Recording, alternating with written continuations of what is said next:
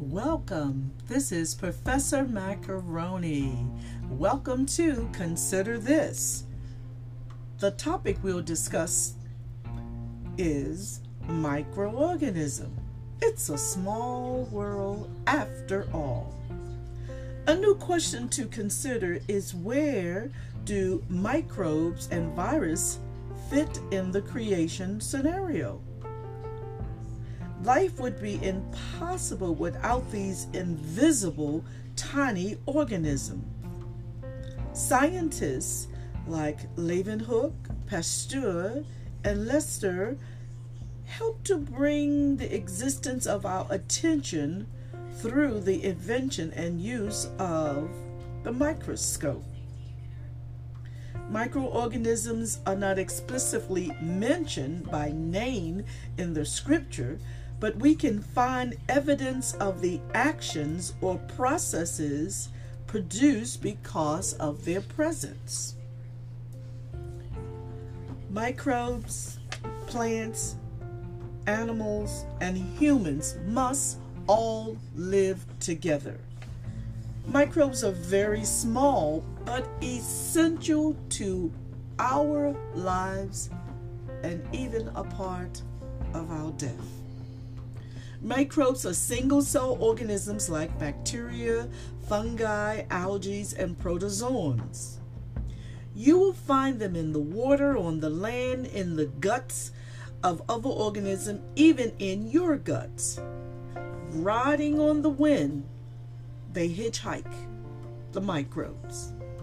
We need them to help us digest our food, acquire vitamins and minerals, break down complex nutrients such as oxygen fixation in the soil, and important recycling materials throughout nature that we need to maintain homeostasis and a balance in our ecosystem.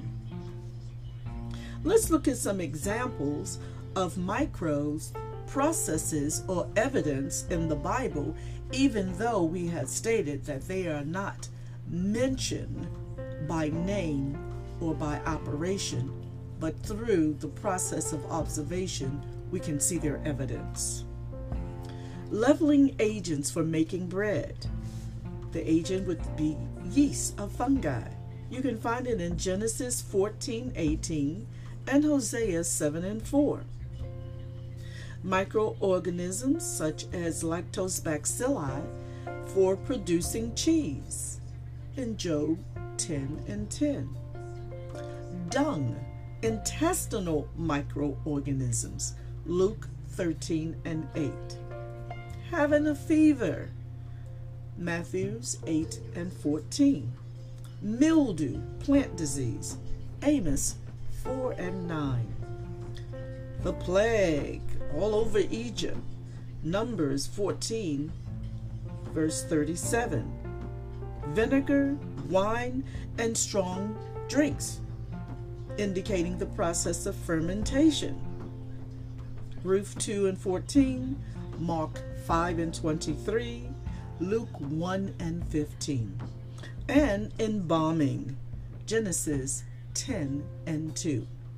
So we can see throughout the Bible that the microorganisms were used to produce products that we were eating. Some microorganisms brought about illness and sickness. Some microorganisms were used to produce a variety of different type of drinking beverages and also microorganisms present in decay and using other methods to keep down decaying of the flesh. Viruses are not microbes because they are they do not classify as a cell. Viruses have non-living as well as living characteristics. They are thought of as disease-causing agents, sometimes called pathogens.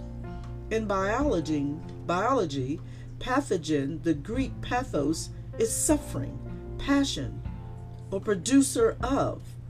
They can cause diseases.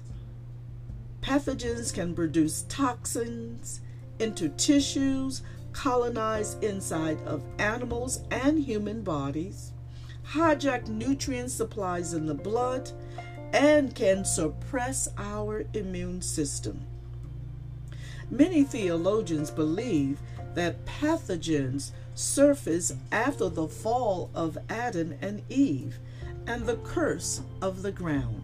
You'll find in Genesis 3. So we can see it's a small world after all, has always been around. Thank you so much for listening to Consider This with Professor Macaroni.